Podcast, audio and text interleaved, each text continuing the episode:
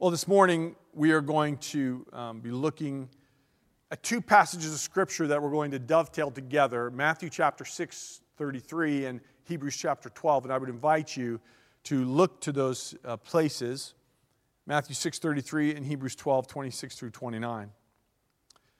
Well, to say that we are living in disrupted and different days is a great understatement, right? One pastoral colleague of mine asked this simple question. He said it sums it up in an email. He said, Strange days we are living in, huh? And strange, maybe it doesn't even capture that. In the midst of these times, though, there is truths for us to latch onto, I believe, and live out, which can serve as guideposts. And so, over the next weeks of this summer, we will be working through a series of sermons focused on living in the new ordinary. You know, what is ahead of us is unfamiliar territory. More in some ways than others, depending on the circumstance, but let's just talk about that. Our worship practices are going to be different. Our love for one another leads us to practices like social distancing and mask wearing or, or facial cloth coverings things we would not have dreamed of on March 1st. The painful experiences of racial injustice have split open a wound that needs healing. And somehow, as I read the gospel, I think the church needs to be in the forefront of that healing. And the path of a nation that, in some ways, in some ways, one of the gifts of these recent months is I think we have discovered the beauty of collective good of how we really need each other, how we must sacrifice for one another, even as we struggle with our own individualized preferences. Uh, today, we're going to begin with this thought. In the stripping away of so much we have taken for granted, whether personally, socially, or culturally, are we getting down to the heart of worship? But, but I want to start with another question that's been a question that's been persistent if the Holy Spirit is anything, He is persistent. A question that persistently keeps coming to my mind, it, it props, pop, pops up in conversations, it settles in upon my mind at night as I'm putting my head to bed, it sits with me as I sit quietly. In asking this one question, I land upon those some clear words from Jesus.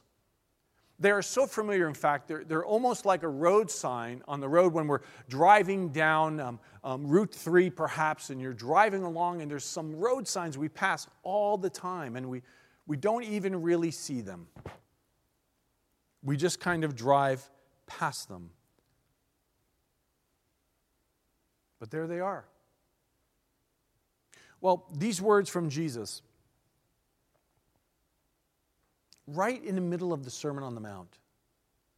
In a place where he's giving considerable time to talking about the ongoing realities of managing ordinary life. Material things that may allure us, worries and anxieties that might plague us, clothing that protects us, and food that nurtures us, and by implication, anything that we perceive as the necessities of life. And in the middle of that, he's telling us don't ask what you're going to eat. Don't, don't ask what you're going to drink. Don't ask how's it going to work out for you. Don't ask what do you need to do to make things better for yourself. He says this do not worry. Your Heavenly Father knows what you need in all these things. I think those are good words to hear. The impact of the COVID 19 pandemic has stripped us in some ways to essentials. Some things we thought were necessary a few months ago have proven to not be so. Instead, essentials have risen to the surface. Basic needs. Anyone here remember when we couldn't get toilet paper? Right? Human touch. Regular rhythms in life spiritual community. In some ways, life has been shaken. Resources we banked on, habits we grew accustomed to, relationships we took for granted. When these are stripped away, it feels like we have been gutted of life. But then there is this very clear and simple word from Jesus. Right in the middle of his lessons, the ongoing realities of managing life, Jesus goes on. And he says, But seek first his kingdom and his righteousness, and all these things will be given to you as well. In the middle of all the worries that beset us, the concerns and anxieties that dog us, the everyday life of balancing the realities before us, the unsettled world around us, for the everyday stuff of life that is us, Jesus says, Seek first God's kingdom. But what about that question I talked about earlier? That question that's persisting, that doesn't let up? That question is this so, what is God actually inviting us to in these days? In these days that are the new ordinary. Now, now I'm not fond of the term the new normal. I mean, call it semantics, and, and I'd be guilty of that, I'm sure. But what it suggests is an attempt to go back to try to normalize things as they once were and I understand the need to embrace normal in seasons of change. I do. I want to do that. When the world around you uh, thrusts you into the unknown and the uncomfortable, and we have been thrust into the unknown and the uncomfortable, things have been shaken. But now the world before us is unlike anything the world we left behind us in many ways just a few months ago. But the invitation is to try and creatively imagine what God is doing and what He is inviting you and me to, to be part of.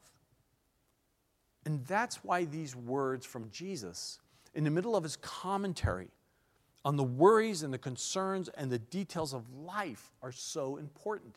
Seek first His kingdom. Not just give it a glance as if you're going down the road to life and it's just a road sign on the Christian road that you look at, but make it the first thing. So perhaps that is a question we need to ask as we sit with this invitation. What are you inviting us to, God?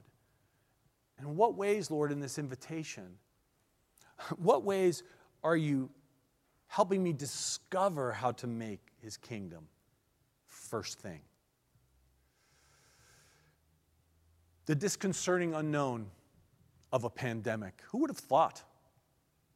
None of us would have thought about this six, eight months ago. None of us. The unsettledness around conversations and recognition of racism. Who wants to have that conversation?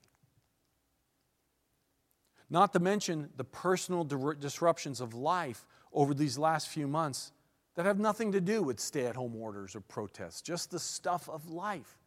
I've had that, you've had that, we've all had that. All of this causes us to sharpen our vision. We are, we are stripped down. And you know what's happened is, if we've allowed it, we've been forced to look at ourselves. We've been forced to look through all the stuff that hides us, that prevents us from looking at ourselves. So when Jesus was talking about the common concerns of life, do you think that he was aware that when that which seems so predictable and comfortable is shaken, it causes us to reach for the most necessary things? Do you think he was aware of that? See, I think he was.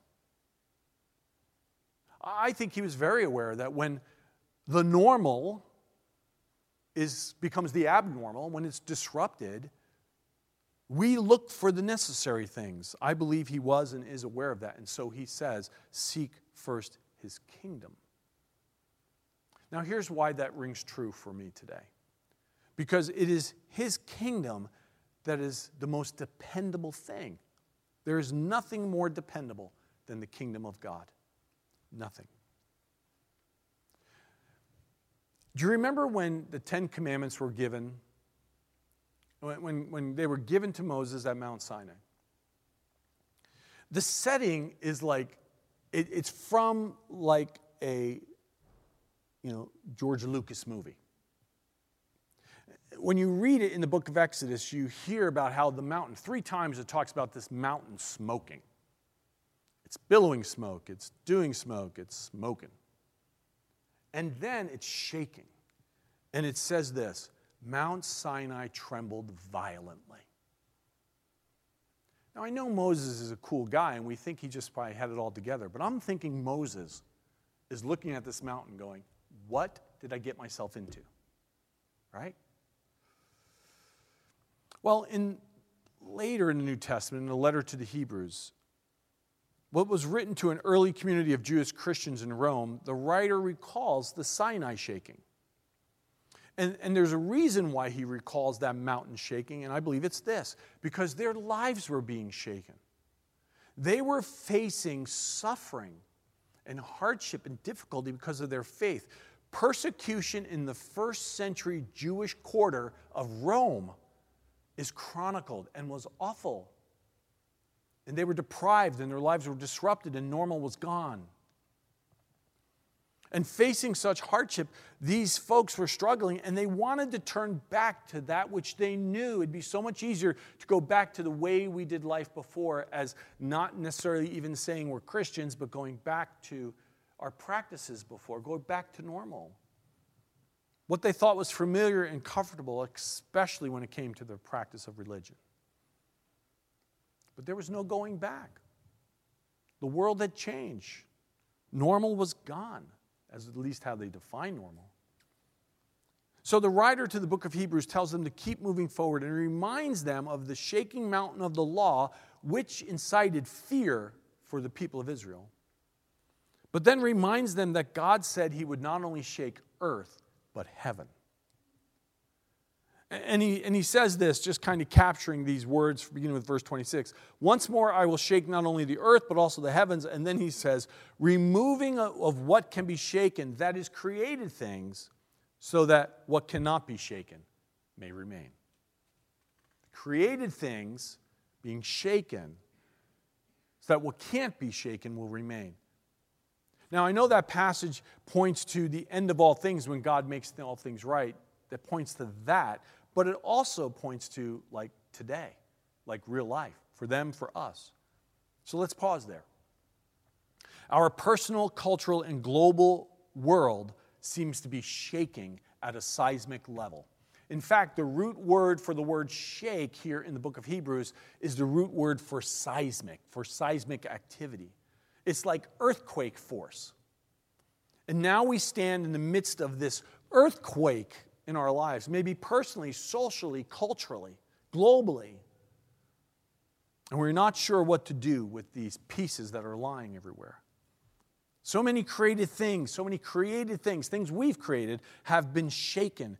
But the question we must continue to ask is this in the shaking, what is God inviting us to? Jesus knows that life can and does shake, so he invites us to the one thing that cannot be shaken seek first his kingdom. And that's how Hebrews puts it. That's the picture of the kingdom Hebrews gives to us. Because the writer goes on and he says, Therefore, since we are receiving a kingdom that cannot be shaken, let us be thankful and so worship God acceptably with reverence and awe, for our God is a consuming fire.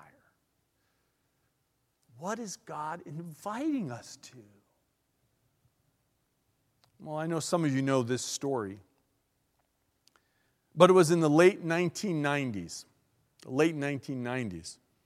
Some of you here before, some of you here today were not born yet. So you maybe don't even remember this part, or I know a number of you do know this story. It involved a church in Watford, England. It's called the Soul Survivor Church. And they were going through a period of time as a church community where they were apathetic where they had lost their zeal, where they had lost their, their energy, if you will, in the meaning of the practice of worship. They had struggled to find meaning. It had become focused on something to consume, something for themselves. The pastor of that church bravely insisted that they get rid of the sound system and the band. Stripped them down. He told the church that they had lost their way in worship and that the way back would be to strip everything away. The way back. Uh, the pastor, Mike Pilavachi, asked one question. He said this When you come through the doors, what are you bringing as your offering to God? What a question that is, huh? As you come through the doors, what are you bringing as an offering to God? Let's change it a little bit. As you wake up in the morning, what are you bringing as an offering to God? And out of that season, one of the most famous worship songs were born, was born. The heart of worship. When the music fades and all is stripped away, let's stop there for a moment. Maybe it's not the music that's faded that you need to insert. Is there something in there you need to insert for your life? When the comfort fades, when this item here that's making it hard for me fades, when, when the way I expected everything to be fades, when the music fades and all is stripped away. And I simply come, and we simply come. I love that line. Longing just to bring something that's of worth, that will bless your heart. I'll bring you more than a song, for a song in itself is not what you have required.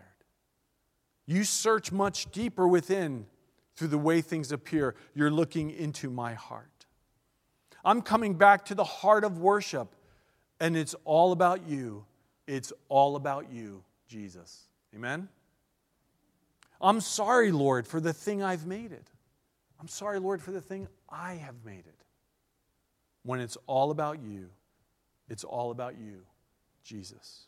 I think that song, I, I read that song differently in July of 2020 than I've ever read it before. I hear it differently than ever before. I know the story. We talk about it. But this has happened in some ways. When the music fades, all is stripped away. What is left? What is left of you when all is stripped away? What is left of me? What is left of us as a people, as a community, when all is stripped away? What is God inviting us to? What if my life really becomes all about Jesus and not just a song when it's all about you? What if we said, My life is all about you, Jesus? What if that really happens? And could it be that through all that has been shaking in our world in the recent weeks and months, we are actually hearing the language of God inviting us to consider how we have given more value and priority to created things than to God's thing, His kingdom. What if we are actually staring right now at an invitation to truly embrace the kingdom of God that cannot be shaken? The upside down kingdom, not the kingdom of power but the kingdom of cross like sacrifice. Because it's all about Jesus, and that's what he did. And what if we take him up on his invitation and we are invited, we take him up on this invitation to be those who are receiving a kingdom that cannot be shaken? And what if the primary activity of God in these days is to strip us down to what matters. Now, don't leave here today and say, Pastor Jeff said that God caused the pandemic. you know, or Pastor Jeff said that God's kind of manipulating the cultural landscape to create angst and division and tension so that he could do this. No, no, no. You know what I love about Jesus is he redeems what we give him. He's a redeeming God and he redeems the brokenness. So, what if what's actually happening is in the midst of it all, the primary redemptive activity of God in these days is to strip us down to what matters, to raise our awareness of our need for God and each other, to see, help us really see the world's brokenness in our own, and to awaken us to a true revival, not just one we talk about, a true renewal that is revealed primarily in cross like sacrifice for others. What does that mean for the way I view my resources? How does that change the way I value people in relationships? What does that mean for the appreciation of those who have served us? Will we ever look at doctors and nurses again the same? We ought not. And others who have served us. What are the implications for how I view racism and the renewed conversation around it? How will I offer myself to God to be part of a solution fueled by grace? What does receiving this unshakable kingdom mean moving forward into the unknown, the unresolved, the unwanted, all those things that shake us? Am I allowing God to shake me to the core, helping me to get to the heart of worship? Will I allow it to be all about Jesus? Wouldn't that be great? I know that's what you want. I know it's what I want. When Jesus says, Seek first his kingdom, he is pointing to the one we can truly depend on, to the way that my life and your life can be shaped to be like him. So, no wonder he taught us to pray, Your kingdom come, your will be done on earth as it is in heaven, because nothing, nothing can shake that. And all we have left, all we have left then, is to bow down and worship, to worship God acceptably with reverence and awe. And later in the book of Hebrews, the writer says, Through Jesus, let us continually offer a sacrifice of praise. And then he says, Do good and share with others, for with such sacrifices, God is pleased. How our worship becomes an expression of Christ's likeness. Literally, worship becomes life the way we live it. As we come to the Lord's Supper, I'm going to invite you to prepare the elements for communion for those of you who are at home. In a moment, we'll partake together wherever we find ourselves. We're going to do that together, both here and in the homes where we are gathered. So, congregation, I would invite you to take that prepackaged piece of communion and you can begin by getting ready to pull that little cellophane piece back. If the heart of worship is all about Jesus, then the call of my life is to live and love like Jesus, to demonstrate cross like sacrifice, seeking the highest and best good for the sake of the other. Maybe what God is inviting us to see, in some ways, is how far we are from that, how desperately we need that, and yet, by His grace, how capable we are of seeking first his kingdom and his righteousness not our own. So, this table that we share around today, this sacrament, turns us from any other focus, but to a focus on the self sacrificial love of Jesus. And it beckons us to be and do the same. And that, my friends, is the heart of the kingdom that cannot be shaken. That's why it can't be shaken because it's unlike the value system of the world. We are reminded that it is through the cross of Jesus that our King secured our redemption. And it is now our faith in the one who went to the cross on our behalf that we now trust and we discover. It is all about Jesus, right? It is all about Jesus. Amen. Our King. So I invite you to peel back that first piece.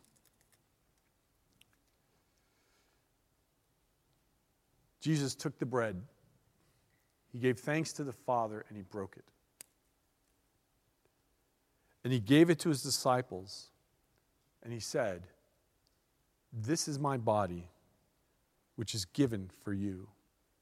Do this in remembrance of me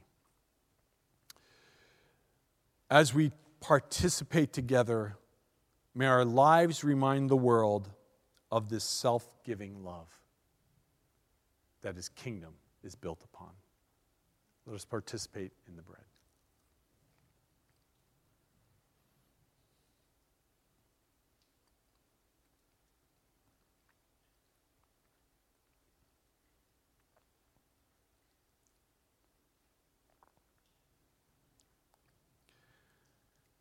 Jesus then took the cup and he gave thanks to the Father. And he gave the cup to his disciples and he said, This is the cup of my new covenant, my blood which is shed for the forgiveness of many. Do this in remembrance of me.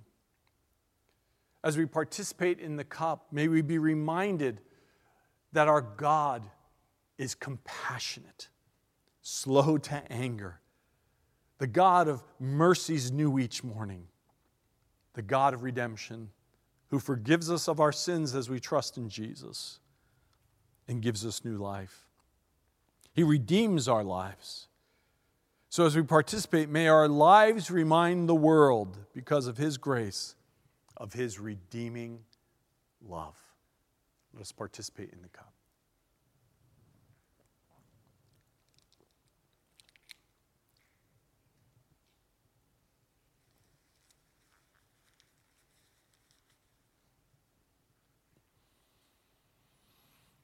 Let's pray together. Our Father, we want to thank you today that your kingdom cannot be shaken.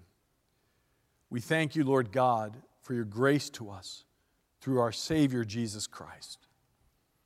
We thank you, Lord God, that when all around us is stripped away, we still have you. And we thank you, Lord God, that we can do all things through you. Now, Lord God, we pray that as we go from this place today, that we'll live out the heart of our worship. We pray, Lord God, that you be glorified. And we pray that you'd be seen in us. Shake us to the core. And may we find and the world see you. In Christ's name. Now, in a moment, I'm going to pronounce the benediction. But as you're going today, you're going to be hearing the heart of worship. I pray that today you have sensed and found and received His grace in our gathering, whether we've gathered here in the sanctuary or in our homes. It's been a pretty interesting journey these weeks, imagining what you have been doing in your homes during these times, hearing the stories getting pictures of children looking at TV. I'm not sure if they're scared or enamored looking at me. Probably scared, you're right. But here's the beauty Jesus transcends it all. He transcends distance, He meets us wherever we are as we gather in His name. And we have gathered today here and wherever we have found ourselves, the scattered and gathered church. And He is still King. As you leave here today, once I pronounce the benediction, our ushers are going to dismiss you from the back. And so I would just ask you to wait till they dismiss you, but now receive this benediction. And now may the King, Jesus Christ, go with you. May you seek first his kingdom, the kingdom that cannot be shaken. And may you, in your own heart and life, see him and find him so that the world will see him through you. We pray this in the name of the Father, Son, and Holy Spirit. Amen. God bless you. Go in his peace.